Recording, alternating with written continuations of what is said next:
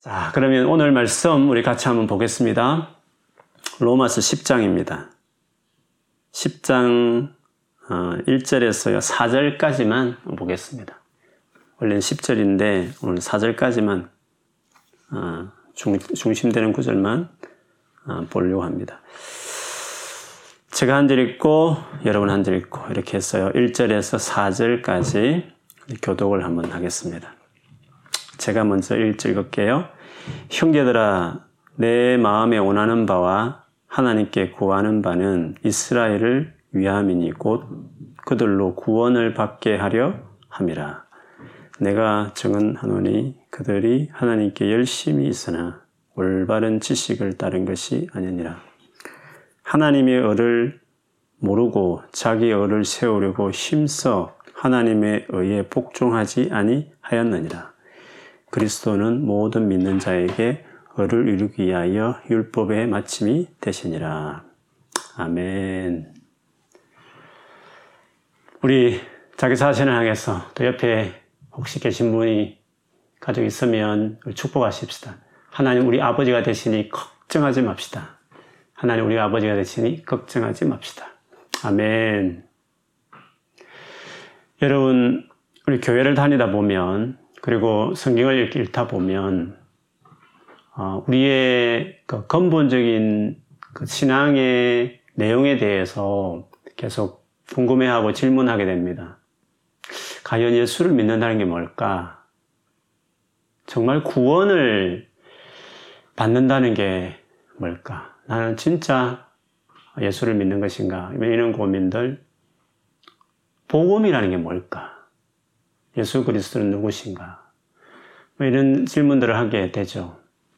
뿐만 아니라 예수를 믿고 난 이후에 어떻게 해야 죄를 짓지 않고 진짜 하나님의 사람처럼 좀 성숙하고 온전해질 수 있을까?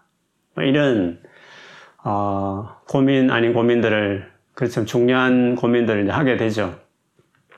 그런데 여러분 그런 많은 질문들이 율법과의 어떤 관계에 이해가 필요합니다.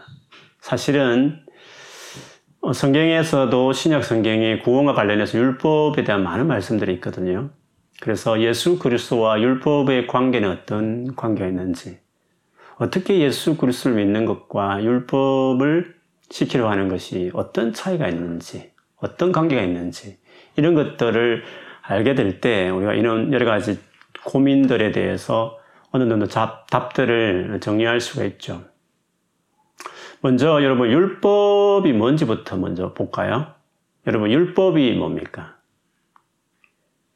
율법이 모세가요 그 애굽에서 구원받은 이스라엘 백성들을 데리고 시내산에 가지 않습니까? 시내산에 가서 제일 중요한 구약 시대 제일 중요한 한 가지 사건이 있죠. 즉 하나님과 이스라엘 백성 사이에 어떤 정식 관계를 맺는 겁니다. 마치 연애하던 남자가 결혼해서 결혼식을 통해서 정식으로 부부가 되듯이 말이죠. 그동안 그렇게 약속하고 막 기적도 일으켰던 그 하나님께서 드디어 그 민족을 이룬 그 이스라엘 백성들과 그 신의 산에서 정식으로 나는 너희 하나님이 되어주겠다. 그리고 너희, 너희는 내 백성 삼겠다. 그렇게 해서 서로 동의하에 기쁜 마음으로 거기서 관계를 맺습니다. 그 관계 맺는 것을 성경에는 언약을 맺는다 이렇게 표현합니다. 여러분 부부도 이 관계를 맺고 중요한 단순한 어떤 뭐 사업 관계나 뭐 계약 맺고 기간이 지나면 뭐 끝나는 이런 거 말고요. 정말 사랑하는 생명의 관계를 맺는 이 언약의 관계라는 것은 중요하지 않습니까? 그래서 그 하나님과 이스라엘 백성 사이에 맺은 이 언약을 그대로 지키고 계속 유지하고 발전시키기 위해서 하나님께서 그 언약을 맺은 이스라엘 백성들에게 꼭 지켜달라. 꼭 지켜줬으면 좋겠다. 하시고 하셨던 그 법들입니다. 뭐 어떻게 보면 이스라엘이라는 그 나라 자체가 만들어졌으니까 그 나라 전체가 그 움직이고 돌아가게 하기 위한 중요한 법 체계라고 말할 수 있죠. 어쨌든 언약을 맺은 이스라엘 백성들을 향하여 하나님이 주셨던 어, 계명의 말씀 이렇게 말할 수 있습니다.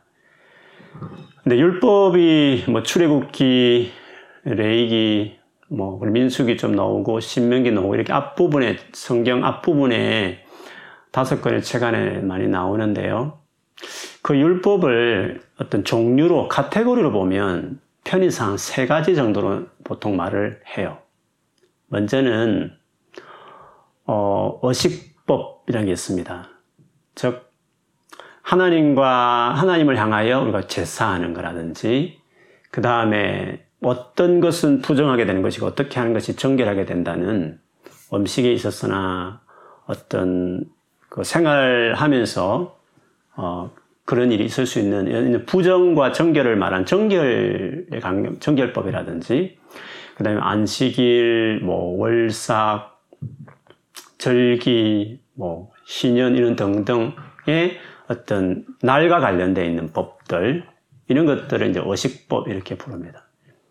그 다음에 그 당시에 이스라엘 백성들이 어떤 시민으로서 국민으로서 살아가는 데 필요한 사회생활에 필요한 여러 가지 법들이 있습니다. 그거를 일명 시민법 이렇게 불러요. 두 번째 그죠? 어, 그 다음에 세 번째는 우리가 이제 너무 잘 아는 어떤 윤리적이고 어떤 도덕적인 그런 십계명의 어떤 주요한 내용들을 거의 포괄 하죠. 그런 어떤 도덕법, 이렇게 의식법, 어, 어, 그리고 시민법, 도덕법 이렇게 세 가지가 어, 보통 율법을 이루고 있는 세 가지 카테고리입니다. 그런데 하나님께서 이 율법을 주신 목적이 뭘까 하는 거죠. 어, 먼저는 율법도 예수님을 증거한다고 그랬습니다. 예수님께서도요. 율법과 선지자들이 나에 대해 증거한다 했기 때문에 율법을 주신 중요한 목적도요. 예수님을 증거하기 위해서 주셨습니다. 어떤 의미냐 하면 앞으로 예수께서 어떤, 어떤 일을 하실 것인지 예수께서 우리에게 하고자 하는 그 구원의 어떤 성격이 무엇인지 하는 예수님의 하실 일들에 대하여 그 율법을 통해서 이제 증거하죠. 예를 들면 뭐 희생 제사 같은 거 보면 피를 흘려서 양의 피를 흘려서 사람을 대신해서 이렇게 속죄하는 하시잖아요. 뭐 그런 거 보면 예수님이 앞으로 이루실 죽음을 예견하는 의식이지 않습니까? 그 다음에 성전 같은 기능도 다 예수님이 하실 구원에 대한 이야기이고, 안식일 같은 경우에도 예수님이 우리 궁극적으로 구원하심으로 안겨주실 안식, 참 안식, 쉼, 그런 어떤 구원의 중요한 내용을 뭐 그런 절기로 표현되게 돼요. 어쨌든 예수님이 어떤 분이죠. 또 대제사장 같은 경우에도 보면 백성들을 대신해서 하나님께 나아가서 어, 중보하는 대제사장의 역할 같은 경우에도 예수님의 모습을 말하고 있죠. 그런 여러 가지 모습을 보면 율법을 주신 목적은 장차 오실 예수님이 어떤 분이며 무슨 일을 하실 대해서 증거하기 위해서 율법을 어, 주셨죠.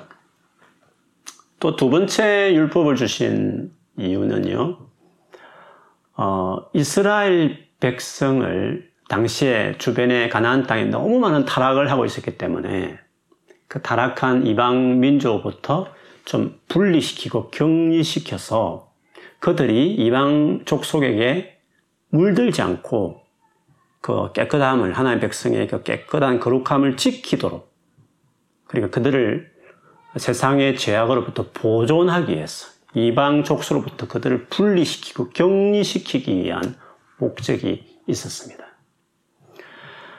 어, 그 당시에 죄라는 게 뭐 지금도 마찬가지 언제나 같지만 심각하지 않습니까? 그래서 가장 소극적인 방법이지만 그 죄와 이길 수 없는 상황이 있을 때는 어떤 격리하고 구분하는 것이 최선입니다. 그래서 어, 그 당시 이스라엘 백성들에게 어떤 정결 예식을 통해서 가끔 우리가 성경 읽다 보면 궁금하잖아요. 어떤 것은 정결한 짐승, 어떤 것은 부정한 짐승. 이게 기준이 뭐지? 궁금할 때가 있잖아요. 여호와 정인들은 위생상 부정한 것들은 다 위생이 안 좋고 정결한 것을 위생에 좋고 그래서 하나님이 과학적으로 알고 그렇게 했다 이렇게 말하는데 사실 그는 근거 없는 말이죠. 가장 확실한 것은 그 부정하다고 하는 짐승들은 다 이방인들이 중요하게 생각하는. 그것들을 가까이 하면 이방인들하고 어떻게 문화적으로 섞일 가능성이 많은.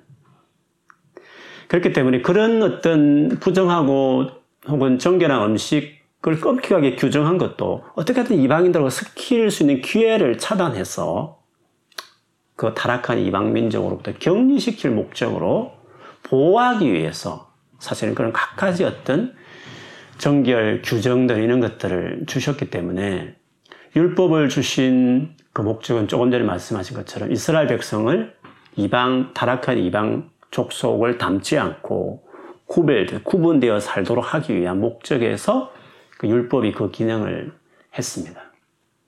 그래서 여러분 한번 생각을 해 보십시오. 이스라엘이 나라를 잃고 2000년 동안 나라 없이 지냈잖아요.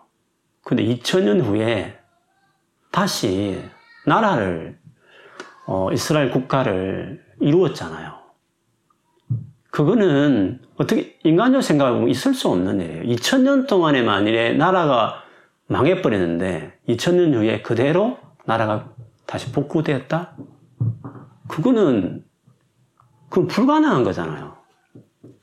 그런데 어떻게 이스라엘이 2000년이라는 시간이 지나도 수많은 제국들이 다 멸망하고 없어져 버렸는데 다 섞여 버렸는데 어떻게 이스라엘은 2000년 동안 나라 없이 자기 땅을 아예 떠난 상태에서 이렇게 남의 땅에 돌아다니고 있는 가운데에서도 2000년이 지나고 나서 나라를 이루었느냐. 그거는 그 율법의 기능 때문에 그래요. 그것들이 섞이지 않도록 다 보존하는 조치로서 효과가 있기 때문에 그래서 그 율법을 그런 역할을 한 거죠. 그러면 하나님께서 왜 이스라엘 백성들을 그렇게 섞이지 않고 어떻게 하든지 보존하고 지키려고 했을까요? 그런 가장 중요한 이유. 바로 그 이스라엘 민족을 통해서 당신의 아들 예수를 메시아로 보내기 위해서 그래서 그 이스라엘 나라를 보존할 이유가 있었던 거였죠. 그리고 앞으로 구원 계획을 이루는 데 있어서도 이스라엘의 위치가 있기 때문에 어쨌든 그 구원, 모든 족속을 복되게 하기 위한 그 목적 때문에 아브라함이 약속했던 모든 족속이 너로 인하여 복을 받을 것이라는 그 복, 그 구원을 안겨주기 위해서 그 백성을 보존할 목, 이유가 있었어요. 그래서 율법을 주신 거였죠. 그런데 만일에 예수님이 이제 오셨을 때는 율법이 어떻게 됐을까요? 예수님이 드디어 이 땅에 오셨지 않습니까? 오시고 났을 때 율법에는 어떤 변화가 있었을까요? 당연히 변화가 있겠죠. 제일 먼저는 예수님이 하셔, 오셔서 하실 구원 사역 이런 것들, 그런 것들에 대해서는 예수님 오셔서 완전히 이루셨으니까 그것에 대해서 어떤 예언하듯이 어떤 장난감처럼 이렇게 그것을 상징하며 암시했던 그런 것들은 어떻게 되겠습니까? 진짜가 왔기 때문에 진짜가 오기 전에 그 진짜가 무엇일 것이라는 것을 보여줬던 그런 모든 것들은 이제 역할을 다 한 거죠.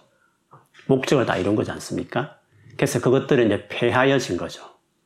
그런 점에서 뭐 우리가 제사를 드린다든지 뭐 이스라엘 백성들 절기를 지킨다든지 심지어 토요일날 지켰던 안식일을 굳이 토요일 지키지 않는 이 모든 이유들은 예수님이 오셔서 이룬 구원에 대한 상징들이기 때문에 진짜가 이루어진 이상 그것이 오기 전에 필요했던 그것들은 더 이상 이제 역할을 다 했기 때문에 지키지 않게 되고 예수님 오셔서 이룬 그것을 붙드는 게 진짜를 붙드는 게 중요하니까 이제 이전 것은 지키지 않게 되는 거죠. 그런 점에서 그 옛날의 어식법이라든지 이런 것들은 많은 부분에 이제 폐해졌다고 말할 수 있습니다.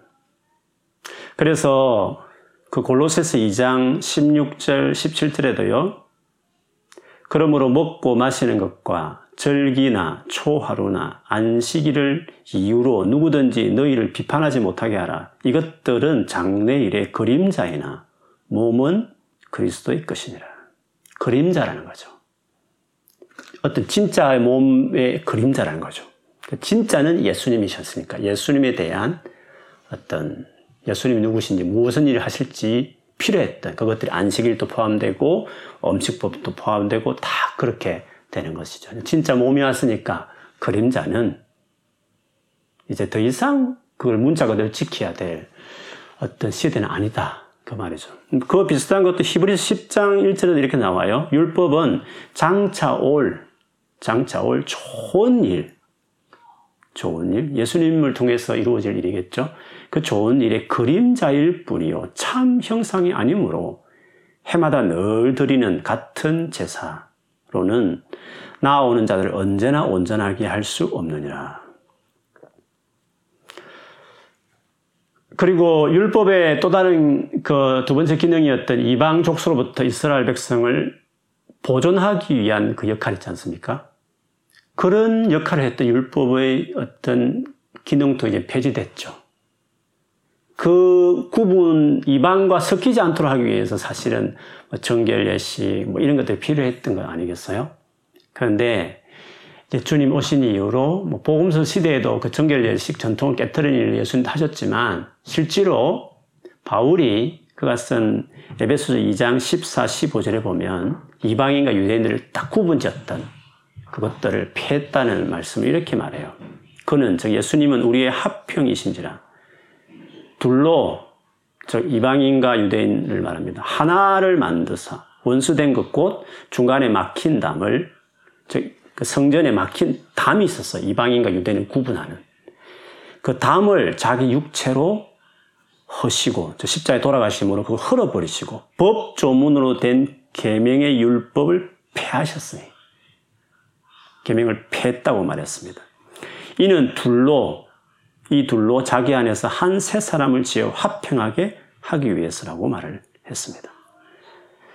자, 그러면 왜 예수님 오신 이후에 특별히 타락하지 않도록 이방인으로부터 나쁜 그 제 타락한 이방인으로부터 섞이지 않도록 구분하고 격리시켰던 그런 것들이 예수님 오신 이후에는 이것들이 이제 필요 없게 되었을까 하는 거죠.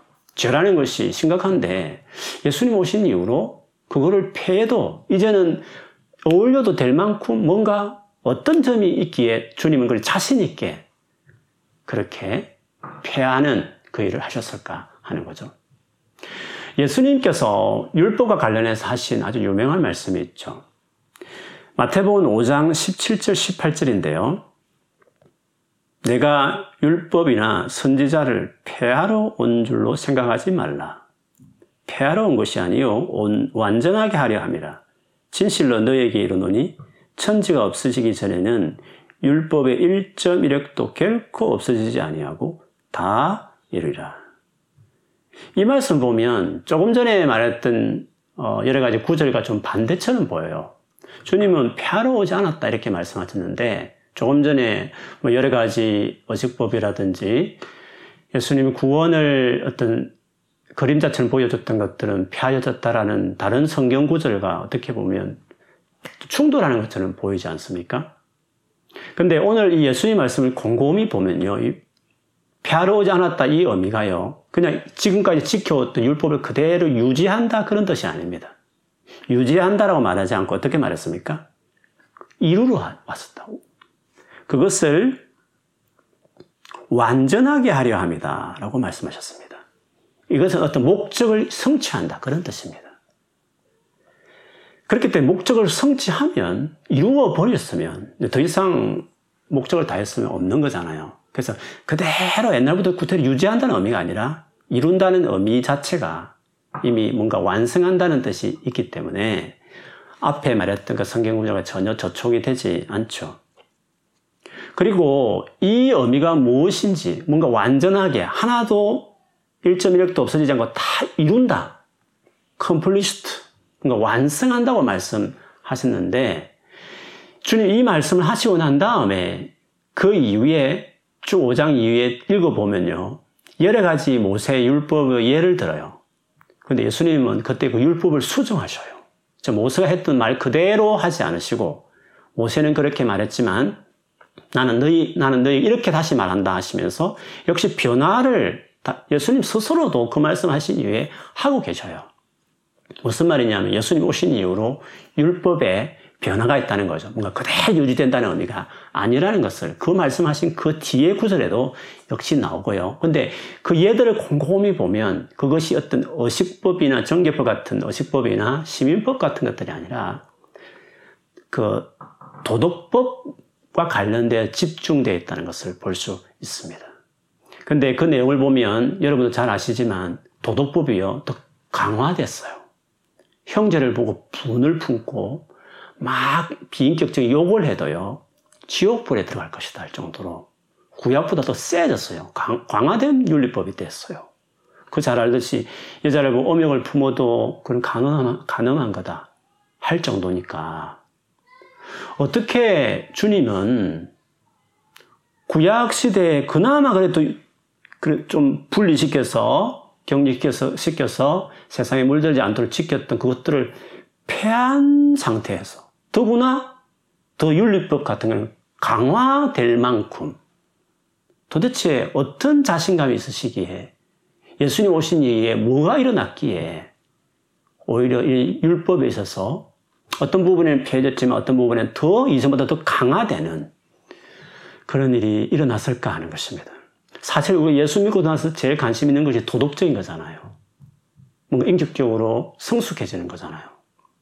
그런데 주님은 지금의 어떤 무슬림이나 혹은 불교나 혹은 과거의 유대교처럼 뭔가 격리되고 분리된 채로 물들지 않기 위해 살아가는 소극적인 방어적인 그런 어떤 계명을 지키는 종교가 아니라 그것들을 폐하고 아예 구분 없이 접촉할 수 있게 하셨음에도 불구하고 오히려 더 강화된 더 엄격해진 이런 계명으로 바뀌게 된 데에는 뭔가 예수님 오셔서 그분 이루신 구원이 그것들을 자신 있게 할 수 있다는 그 때문에 그렇게 말씀하신 거겠죠.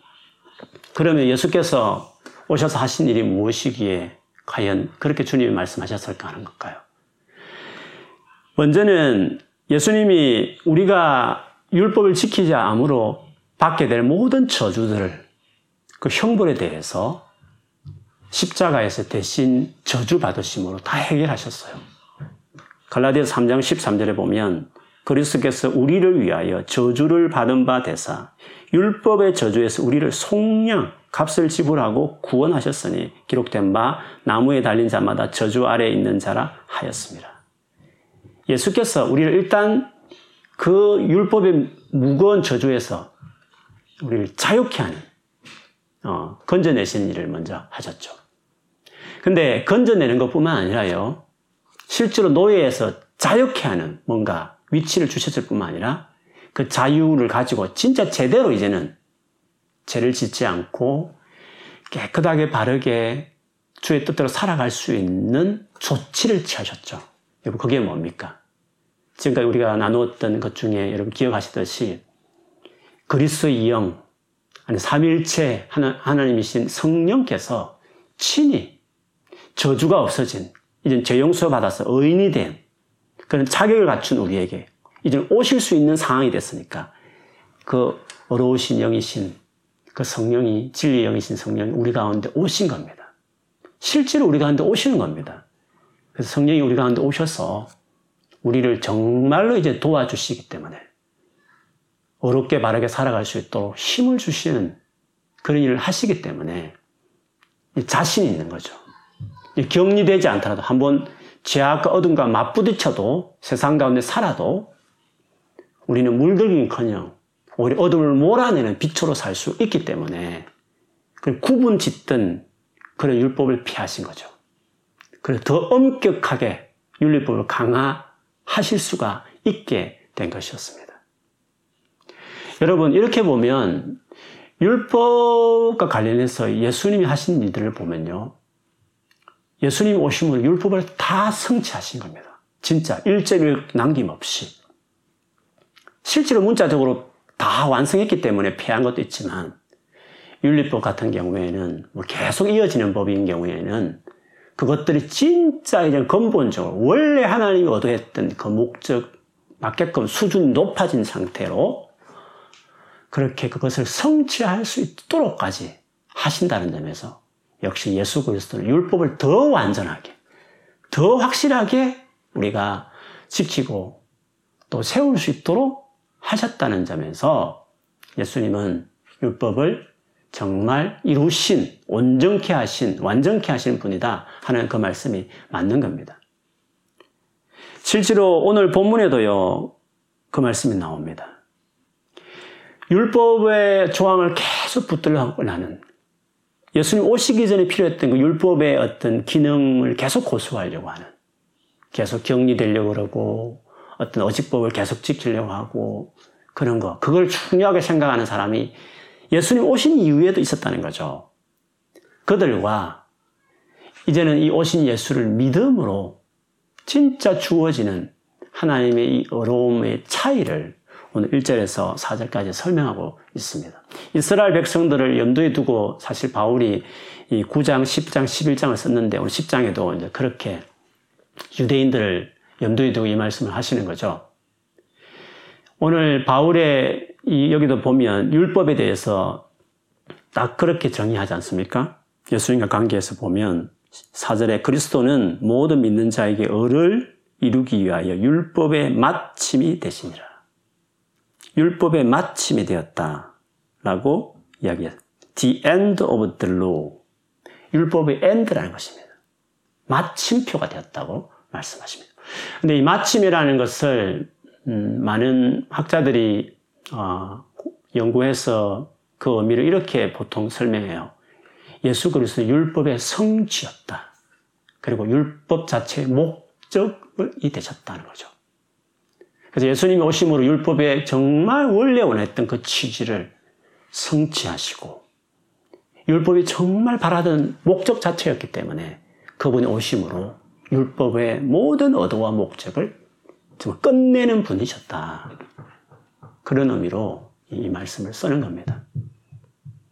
그런데 예수님 오심으로 사실은 율법을 모든 걸 다 완성하는 그 목적을 그대로 다 100% 성취한 그럼에도 불구하고 이 예수 그리스도를 맞이하지 않고 이 예수를 붙들지 않고 여전히 자기 힘으로 자기 어떤 의지를 가지고 뭔가 이런 하나님의 계명 그것을 지켜보겠다고 하는 그 어떤 마음을 접지 않은 자들이 있었다는 거죠.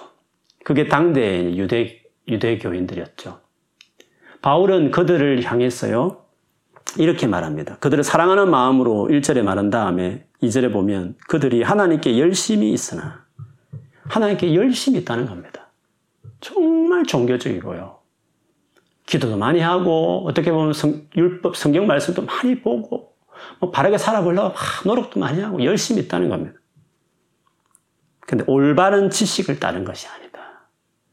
정확하게 복음이 말하는 정말 하나님께서 우리에게 주고 싶은 이 구원과 그리고 우리가 어떻게 하면 죄에서 떠나게 되는지에 대한 가르침이 있는데 그런 어떤 올바른 하나님에 대한 지식이 아니라 어떤 그냥 어떤 종교적 열심, 어떤 바르게 살아보겠다라는 뭔가 그런 자기 열심으로만 산다는 거죠. 그래서 결국에는 그런 사람들은 자기 열심과 노력으로 열심히 해보려고 하는 사람들이기 때문에 결국 이루는 그 어는 자기 어라는 거죠. 자기 어를 어, 세우려고 한다. 3절에 보면 그렇게 이야기했습니다. 그러다 보니까 뭔가 열심히 해서 기도도 많이 하게 되고 열심히 해서 어떤 성경도 많이 외우고 지식도 쌓고 열심히 해서 뭔가 도덕적으로 좀 깨끗하게 되어지면 결국 자기가 한 노력으로 이루어진 자기였기 때문에 어떻겠습니까? 남들과 비교해서 잘하면 교만하고 우쭐하고 또 그렇지 못한 사람들을 표현은 하는 마음적으로 어떤 평가하고 판단하는 마음이 생기지 않겠습니까? 자기열을 추구하면 그렇습니다. 반대로 그렇게 막 갈망하고 열심히 했는데 뜻대로 잘 안 되면 또 죄를 짓고 그렇게 되면 어떻게 됐습니까? 막 자기를 자책하고 이렇게 죄책감이 시달리고 그렇게 하는 거죠. 그 자기를 추구하는 사람들은 잘해도 문제되고 못해도 문제가 되고 그런 것입니다. 근데 이런 율법을 자기 힘으로 준수하겠다는 이런 열심이 왜 더 심각한 문제를 일으키는 것이 뭐냐면 하나님이 정말 우리에게 창세전부터 계획하셨던 우리를 정말 어렵게 하기 위해서 실제로 정말 마음을 타히 지키는 거룩한 사람으로 만들고자 하는 그래서 마침내 예수를 통해서 이루신 그 하나님의 어렵게 하는 그 방식을 그거를 거절한다는 겁니다. 그것에 복종하지 않는다는 것입니다. 3절에 보면 하나님의 의를 모르고 자기 의를 세우려고 힘써 하나님의 의에 복종하지 아니하느니라. 하나님 의에 복종하지 않았다고 했습니다. 예수 그리스도를 믿음으로 얻어지는 그 하나님의 의를 복종하지 않았다는 것입니다. 여러분 예수 그리스도를 믿는 것에도요 복종이 필요합니다. 그 심혈을 기울여야 될 영역이 있는 거거든요. 근데 자기 힘으로 율법을 이루고자 하는 그 노력들은 결국 예수 그리스도를 믿음으로 주어진 그 하나님의 의에 복종할 여력이 없는 겁니다. 오히려 그걸 거부하고 그걸 거절하게 되죠. 그렇게 되면 어떻게 하겠습니까? 그러면 결국에는 율법의 목적을 성취하신 예수님을 거절하면 스스로 율법의 목적을 거부하는 결과가 되고 그리고 결국 아무리 원하고 바라고 열심히 하지만 자기 삶에 그렇게 거룩하지 못한 그 모양만 좀 적당히 깨끗하지만 사실 속과 마음과 동기를 보면 여전히 악한 추한 모습이 그대로 있기 때문에 별로 그렇게 어, 총체적으로 나아진 것이 없는 거잖아요. 그러다 보면 율법을 우리도 멀어진 율법을 열심히 추구했지만 결과로 보면 계산을 해보면 오히려 율법과 더 멀어지게 된 결과가 낳게 된 거죠. 그 율법을 온전히 이루게 하실 그 하나님의 의를 더 복종하지 힘써 복종하지 않는 일이 됐으니까 본인은 율법에 대해서 사모했지만 결과는 오히려 율법과 더 반대편에 가버린 그런 일이 됐다는 것을 이야기합니다. 그렇게 본다면요, 예수 그리스도는 율법을 다 이루신 분이십니다. 예수 그리스도 안에 있을 때 예수 그리스도를 그분께 의지하고 그분께 복종할 때 오히려 율법은 더하여 완전하게 성취된다는 것을 신약에 일관되게 이야기합니다.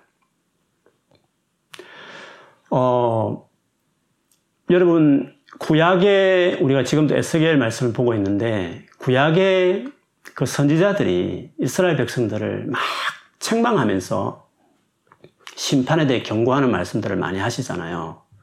근데 그렇게 경고하고 심판을 경고할 때 하나님이 그 기준에 어디에 두고 그들을 어, 심판합니까? 무엇 때문에 그들이 멸망하고 심판받아야 된다고 이야기합니까? 그 심판의 기준을 선지자들은 어디에 둡니까? 율법에 둡니다. 율법의 그 말씀에 근거해서 너희들이 우상을 숭배했다든지, 뭐, 사회적인 이렇게 불법을 저질렀다든지, 뭐, 간음을, 음행을 저질렀다든지, 이런 걸 통해서 결국에 너희들은 이렇게 멸망할 수밖에 없다. 이런 말씀 하잖아요. 율법의 기준입니다. 율법의 기준을 따라서 그들은 심판을 받았다는 거죠. 근데 여러분, 신약 성경을 한번 여러분 좀 읽은 걸 쭉 한번 생각해 보십시오. 신약 성경에서는 하나님이 우리를 심판할 때 기준이 뭐냐는 거죠. 신약에 와서 하나님 심판의 기준이라는 것은 이는, 이유는 최종적인 겁니다. 예수님 오셨을 때 기준을 말합니다. 여러분, 신약 성경에서요, 율법을 지키고 안 지키고 따라서 우리를 심판하겠다라고 여러분 기준으로 제시하는 게 있습니까? 신약 성경에? 구약 성경처럼 말이죠. 선악간의 그 행한 대로 갚을 것이다. 그거는 뭐 율법의 계명 따라 심판한다는 말하고 비슷하다 이렇게 여러분 생각될 수도 있겠죠. 근데 그거는 어떤 구원과 직접적인 관련보다는 믿지만 어, 하나님 앞에 갔을 때 뭐 상급 같은 평가에 대한 말씀으로 주로 많이 쓸 때도 있고요. 그리고 전후를 전체를 보면 어도를 보면 그거는 어떤 부수물 같은 것이지 그게 본질이 아니에요. 심판의 기준에 있어서. 여러분 언뜻 생각해도 신약 성경에 율법을 기준 삼아서 우리를 심판한다 만다 이런 기준이 거의 없습니다. 신약에 와서 하나님께서 우리를 심판할 때, 즉 여러분이 나중에 예수님 앞에 섰을 때 심판하는 그 기준은요. 율법에 따라 지키냐 안 지키냐의 기준이 아니에요. 예수께서 우리를 위해서 율법을 못 지켜서 받아야 될 저주를 예수님 십자가에 다 감당하셨잖아요. 이미 예수님이 다 지불했단 말씀이죠. 그런데 우리가 또다시 지불한다 그때 그런 놈이는 또 안 맞잖아요. 모순도 되기도 하고. 그러면 마지막 날에 주님 앞에 섰을 때, 즉 신약 시대에 이제 진짜 하나님의 백성, 최종적인 하나님의 백성인 예수를 믿는 저와 여러분에게 이렇게 그리고 이 세상을 향해서 신약 시대에 주님이 심판의 기준으로 삼는 게 뭘까 하는 겁니다. 요한복음 3장 18절에 이렇게 요한이 말했습니다. 그를 믿는 자는 심판을 받지 아니하는 것이요 믿지 아니하는 자는 하나님의 독생자 이름을 믿지 아니함으로 벌써 심판을 받은 것이니라. 요한복음 5장 24절에도 그런 말씀, 나를 믿는 자는 심판에 이르지 않는다. 사망에서 생명에 옮겼다. 이런 동일한 말씀도 있습니다. 여러분, 신약에서 심판의 기준은 예수를 믿느냐, 안 믿느냐 했습니다. 예수를 믿느냐 안 믿느냐. 그게 기준입니다. 어, 어떤 분들은 그러면 예수를 믿어, 믿기만 하고 윤리적으로 그냥 뭐 잘못 살아도 괜찮다는 말씀입니까? 라고 만약 여러분이 질문을 한다면 지금까지 쭉 나누었던 것을 여러분이 지금 집중 안한 겁니다. 무슨 말입니까? 예수님이 오심으로 그 예수를 믿음으로 우리가 어떻게 된다고요? 윤리적으로 어떻게 된다고요? 강화되는 겁니다.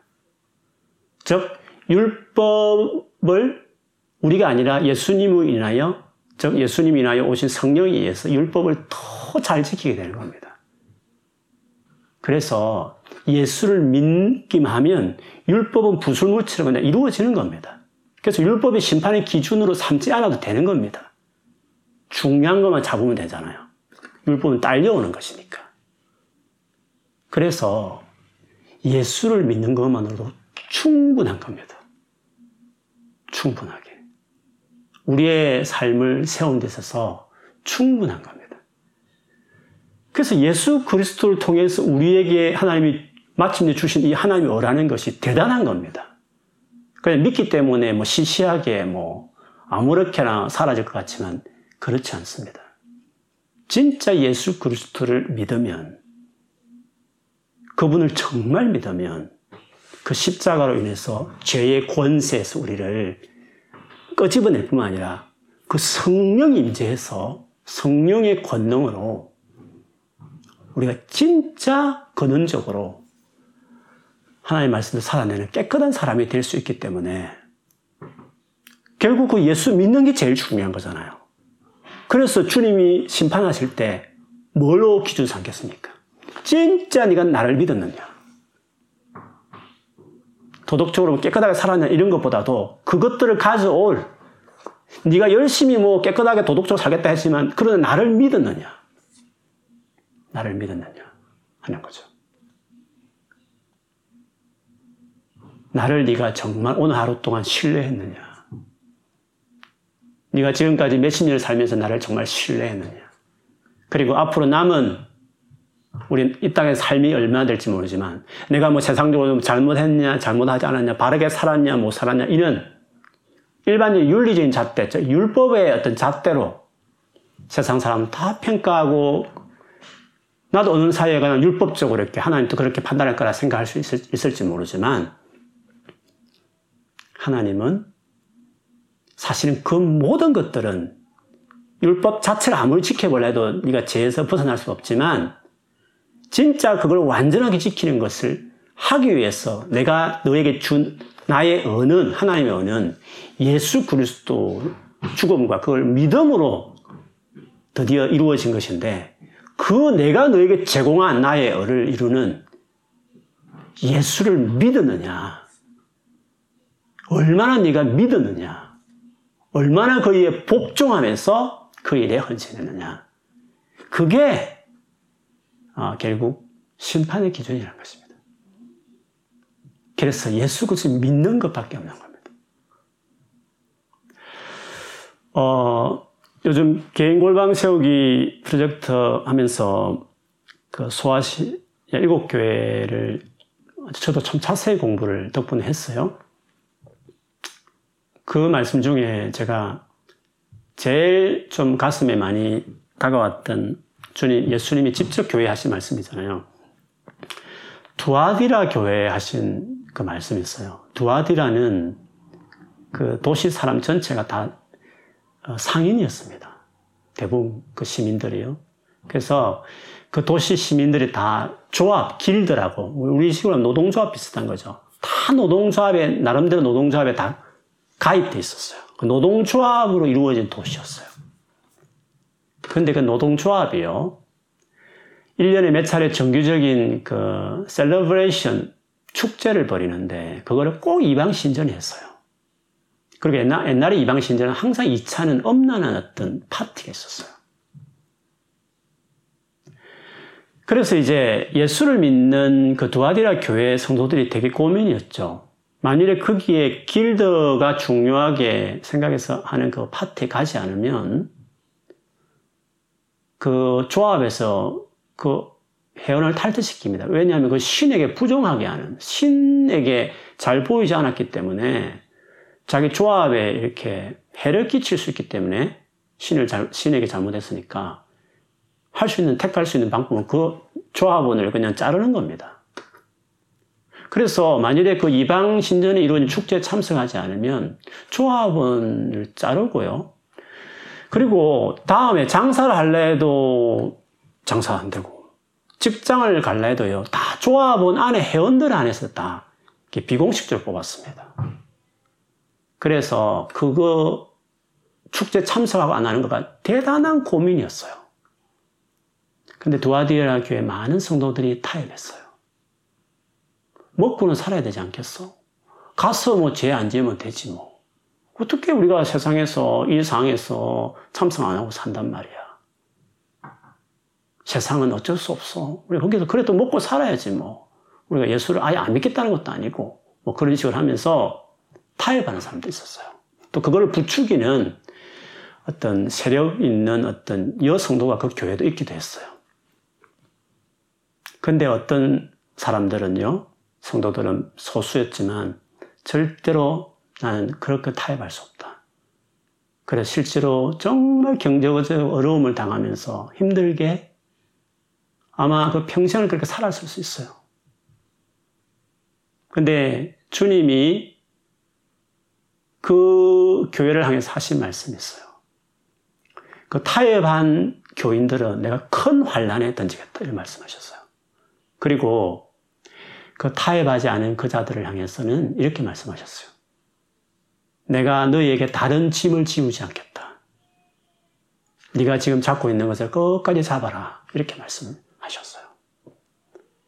거기서 저는 내가 너희에게 다른 짐을 지우지 않는다. 이 말씀이 참 어, 저에게 많은 도전이 됐어요. 무슨 말이냐면, 여러분, 예수를 믿는다는 것은 결단이 필요한 겁니다. 결단이. 예수를 믿는다는 것은 정말 복종이 필요한 겁니다. 두아디라 교회 성도들이 그 직장 취직도 안 되고 사업도 할 수 없는 실질적인 불이익이 있는 가운데서도요, 믿음을 예수를 믿기 때문에 그 예수를 믿는다는 것은 단순히 입만 믿는다, 교회만 간다 이런 의미가 아닙니다. 예수를 정말 주로 신하고 거북보식이 옳지 않는 삶을 내가 타협하지 않고 단순한 계명을 지키고 안 지키고 죄를 안 짓고 덜 짓고 이런 차원이 아닙니다. 예수 그리스도를 믿는 겁니다. 예수란 그 인격에게 복종하는 겁니다. 그분을 따르기 위해서 내가 이 땅에서 대가를 지불하며 손해를 감수하면서까지 가는 겁니다. 주님이 그걸 정확하게 오늘도 보고 있습니다. 오늘날에도요, 두아디라 교회 같은 이런 도시처럼 상황들 우리 가운데 많습니다. 조금 성적을 더 얻기 위해서, 조금 돈을 더 벌기 위해서, 조금 더 남들에게 잘 보였으면 하기 위해서 우리가 주님이 싫어하는 줄 알면서 타협하는 것 있잖아요. 그 주님 정확하게 보고 계셔요.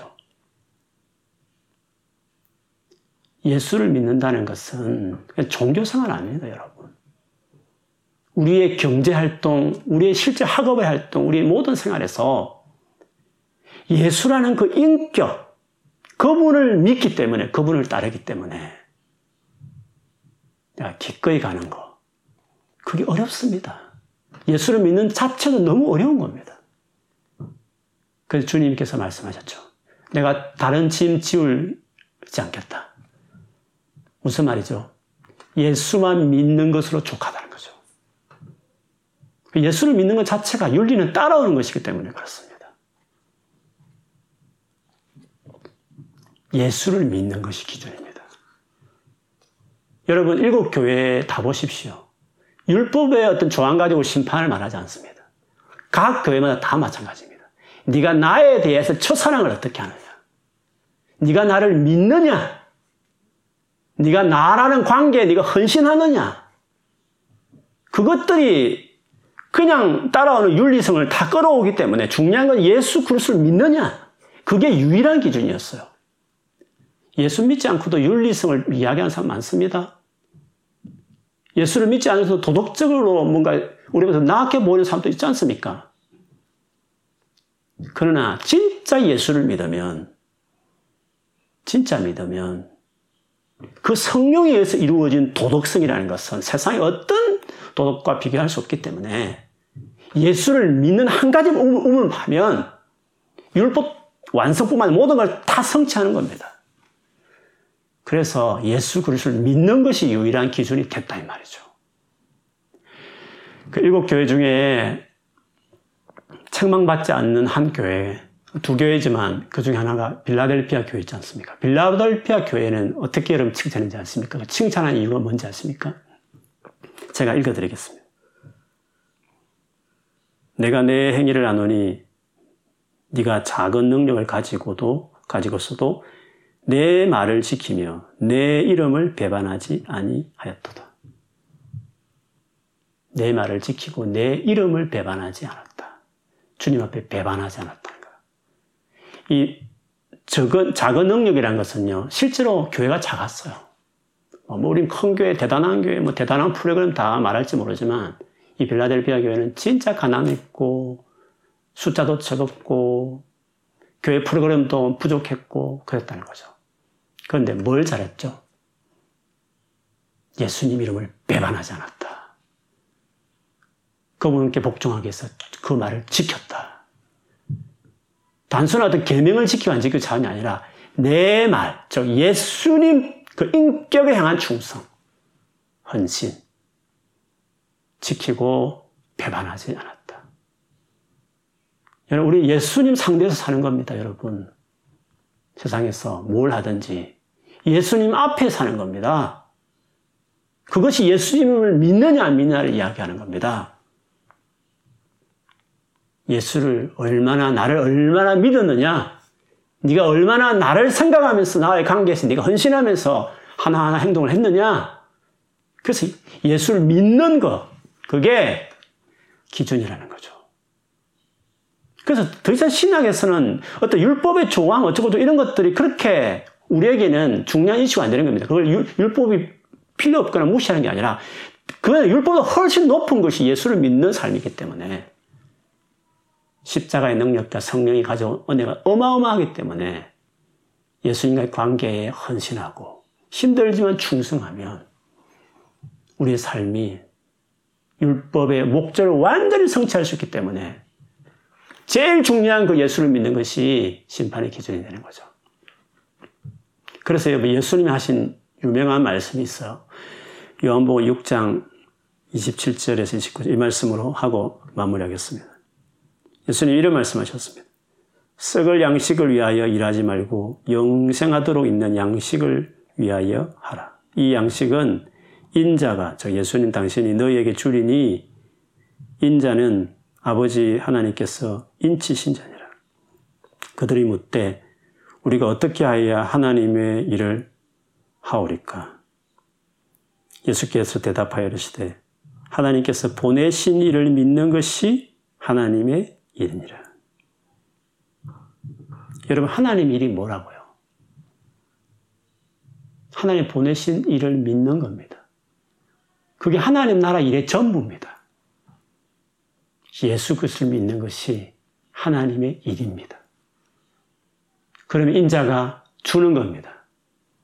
그분을 믿으면 거룩하게 살아가고 죄에서 벗어나서 바르게 살아가는 그 모든 걸 할 수 있는 것을 그분이 주는 겁니다.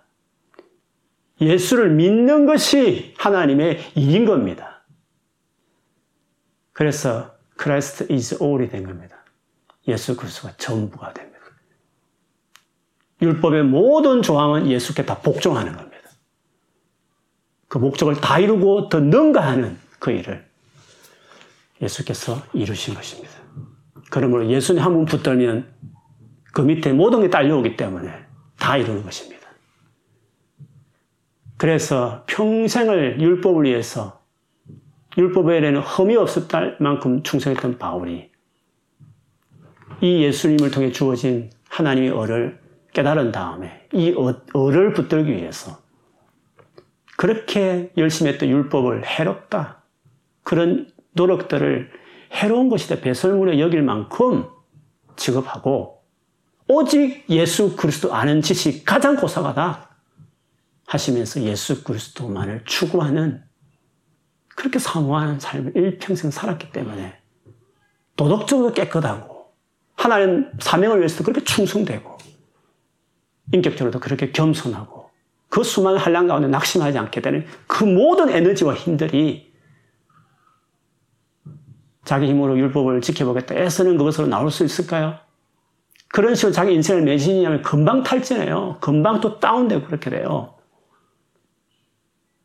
예수 그리스도 그 인격을 신뢰하십시다. 그분을 붙드십시다. 여러분 더 약하십니까? 요즘 계속 흔들립니까? 여러분 의지를 다지는 것도 좋은데요. 그 다지는 의지를 제일 먼저 그분을 의지하는 것, 그분의 이름을 부르는데 의지를 다지십시오. 나에게 오라고 말한 것처럼 그분께 가는 일에 그 의지를 먼저 들으십시오. 그분을 믿는데, 그분을 찾는데, 그분 앞에 무릎을 꿇고 간절하게 애절하게 그분 이름을 부르는 그 일에 여러분 의지를 먼저 드리세요. 그리고, 그리고 그분께서 주시는 세임, 성령 충만을 받은 다음에, 그 다음에 사명도, 그 다음에 끊임없이 나를 무너뜨리는 여러 가지 유혹이나 제약에 대해서도 그것으로 다스리는 겁니다. 예수를 믿으면 다른 모든 것들은 따라오게 되는 것이에요. 이 밤에도 다시금 예수 그리스도를 굳게 붙들기를 주님 앞에 나아가는 그 마음을 다시 여러분 앞에 예, 주님이 부어주시기를 주 이름을 축원합니다. 그래서 오늘 이 시간 이후로 다시 연약하고 여러 가지 여러분 삶이 힘든 것이 있지만 어떻게 이것들 돌파구를 어떻게 풀까 싶을 때 딱 한 가지 그 모든 걸 끌어올려서 다 이끌어낼 만한 모든 것이 되는 바로 예수 그리스도를 믿는 그분께 따르는 그 일에 마음을 들이면 되는 겁니다. 그때부터 회복이 시작되는 겁니다. 그렇게 하시길 축복합니다. 우리 같이 한번 기도하겠습니다. 오늘 말씀 다시 생각하면서요. 내가 이번에 여러분 개인의 삶 안에 혹시나 예전보다도 더 뭐 약해 있거나 무너져 있거나 뭐 심적으로나 영적으로나 뭐 상황적으로나 이전보다 훨씬 좋지 않는 어떤 부분이 계시면 그때마다 생각했겠습니다. 나는 왜 이러나 뭐 상황은 왜 이랬나 왜 저 사람은 왜 저랬나 이렇게 주변을 탓하기보다도 물론 그 다 이유가 되지만 탓하다 탓하다 계속 있다고 뭐 해결되는 아니지 않습니까? 그럼에도 불구하고 내가 이랬어야 되는 거 아닙니까? 어떻게 예수님을 찾기로 내가 변변찮아도 주님 찾으면 되고 상황과 사람이 어떤 관계없이 주님 찾으면 그부터 시작이 그게 제일 중요한 겁니다. 확실한 길이기도 하고요. 우리 이 시간에 주님을 간절히 찾으십시다. 주님, 내가 다시 주님 사모하고 주님 앞에 나아가고 시간 내고 마음을 들여서 다시 불쌍히 여기달라고 이런 겸손한 간절한 마음 주님 앞에 내가 나아가겠다고 한번 그런 마음으로 다 같이 기도하면서 우리 한번 기도하겠습니다. 하나님 아버지 이 밤에 정말 율법을 다 성취하신 아니 율법이 원래 기대했던 하나님 백성으로 정말 구별되고 오히려 하나님의 성품이 반영했던 율법의 원래 그 정신대로 정말 하나님 같은 온전한 예수님 닮은 모습으로까지 율법을 완전히 이루는 그 일을 예수님 오심으로 그 오신 예수를 믿음으로 가능케 되었다고 신약에 선포하고 있습니다. 예수를 믿는 것이 단순한 종교 생활이 아니라 교회 정도 다니는 정도가 아니라 예수를 믿고 따르는 것은 우리의 삶의 전부요. 내가 학교에 있든지 직장에 있든지 가정에 있든지 어떤 인간관계에 있든지 무슨 일을 하든지 간에 예수를 님 앞에 충성하고 따라가는 삶은 정말 고된 일이고 복종을 따르는 것이 어려운 결단이고 그렇지만 다른 거 다 못해도 다른 거 다 소홀해도 다른 거 실력 없어도 오히려 세상적으로 도화대학교처럼 세상에 성공하지 못해도 오히려 힘들고 어렵게 살아도 다른 건 못해도 예수 따르는 것도 너무 힘들기 때문에 그것만 내가 다른 거 다른 집은 내게 지우지 않고 그것만 잘하라고 끝까지 그것만 붙들으라고 예수님 말씀하신 것처럼. 세상 살면서 여러 가지 정말 세상이 요구하는 것들이 많지만 다 못해도 다른 건 다 부족해도 돈이 없고 여러 가지 공부도 잘 못하고 상황적으로 어렵고 여러 가지 인격이 남들보다 더 행편없어도 다른 거 다 부족해도 다른 거 몰라도 예수를 믿고 예수를 찾고 않은 것은 절대로 남들보다 뒤처지지 않고 힘들고 어려우면 더 주님 붙들고 따라가는 일에 헌신하는 자 되기 원합니다. 그 하나 잘하면 주님 오셨을 때 바로 그것을 보고 우리를 심판하시고 그것을 보고 우리 인생을 평가하시는 분이신 줄 믿습니다.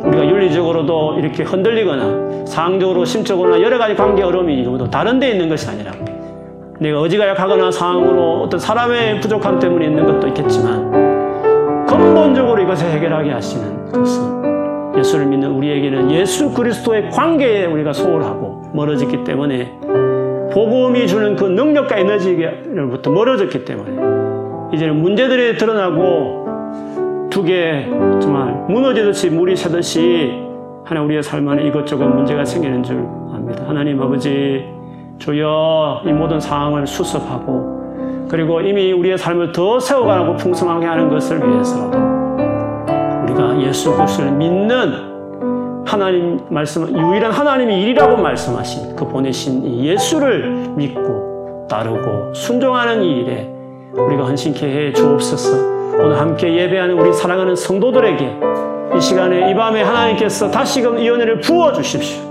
주님을 향한 갈망들이 우리 안에 부어질지어다. 주님을 사모하는 마음 우리 안에 다시 부어질지어다. 다윗의 자손 예수여 나를 불쌍히 여기소서 간절히 구하는 그 병자들의 강구가 우리 안에 이루어질지어다. 하나님 아버지 은혜를 베풀어 주옵소서. 주님을 찾는 기도가 회복되게 하여 주십시오.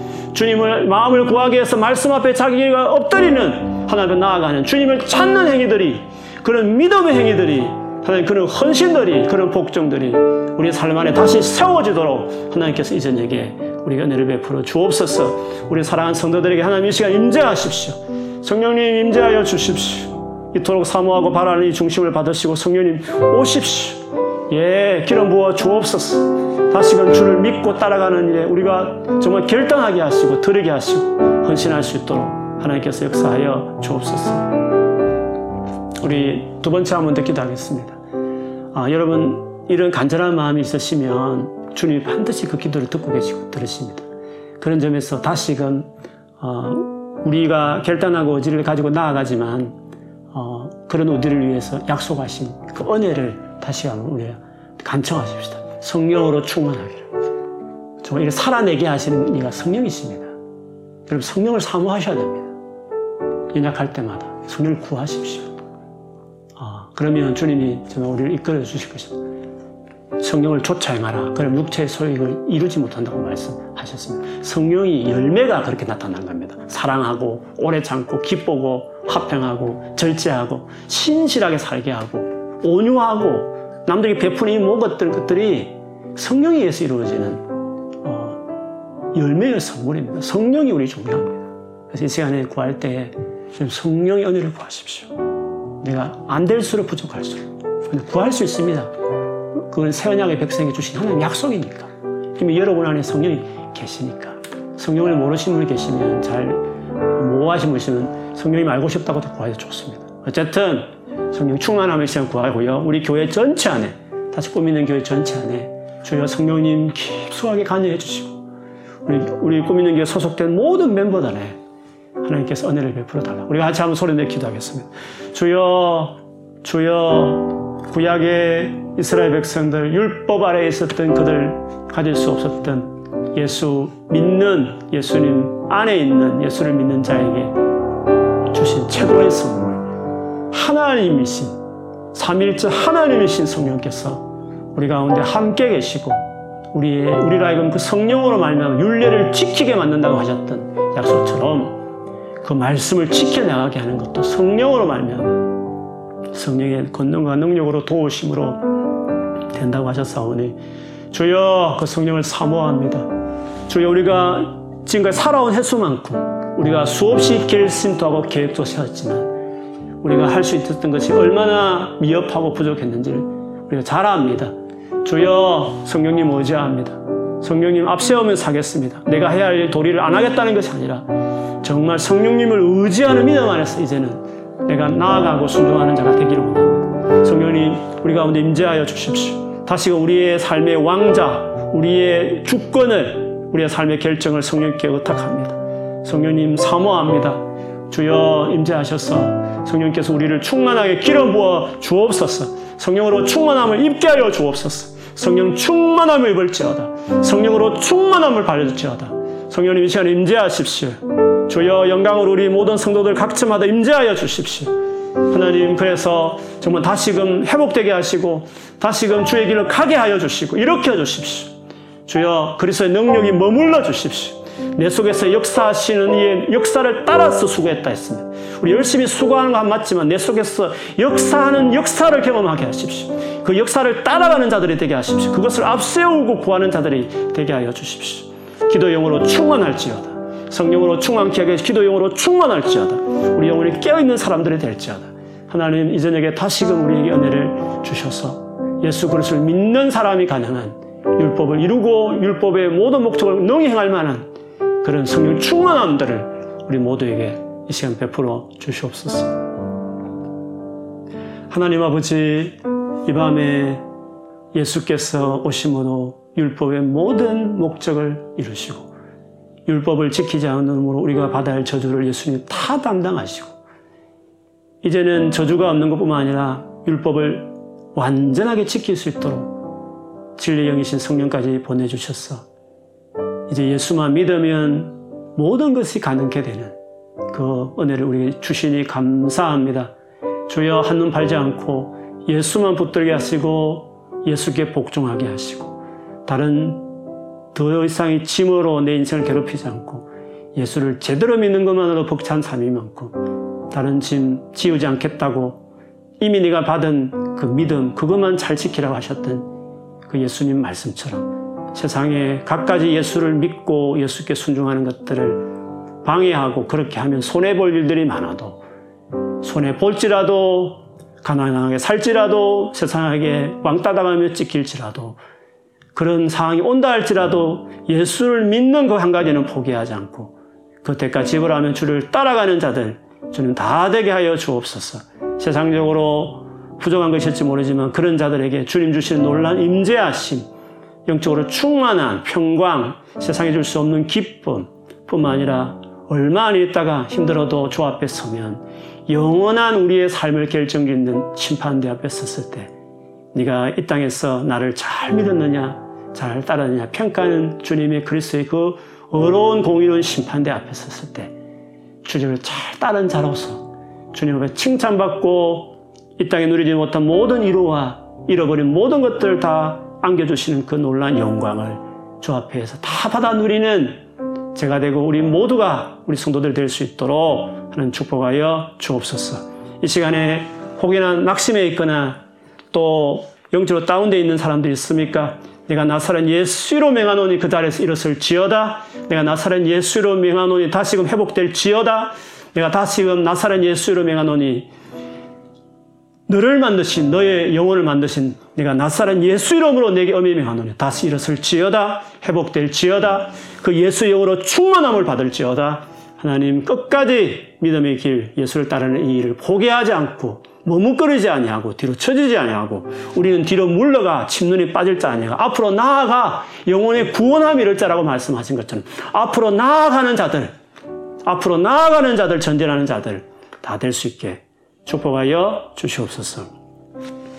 지금은 우리 주 예수 그리스도의 은혜와 하나님 아버지의 말로 다 할 수 없는 그 크고 놀라우신 사랑과 성령께서 임재하셔서 우리와 사귀어 주시고 우리를 강건케 하시는 축복이 오직 예수 그리스도를 믿고 끝까지 신실하게 그 믿음으로 경주하기를 원하는 사랑하는 우리 사랑하는 성도들에게 지금부터 영원토록 함께할지어다. 아멘. 감사합니다. 이 밤에도 같이 해주셔서 예수 그리스도 한 분으로 족합니다. 한 번 붙들었으니까 처음 잡은 것을 끝까지 잡으라 하신 히브리스 말씀처럼요. 한 우물 파십시다.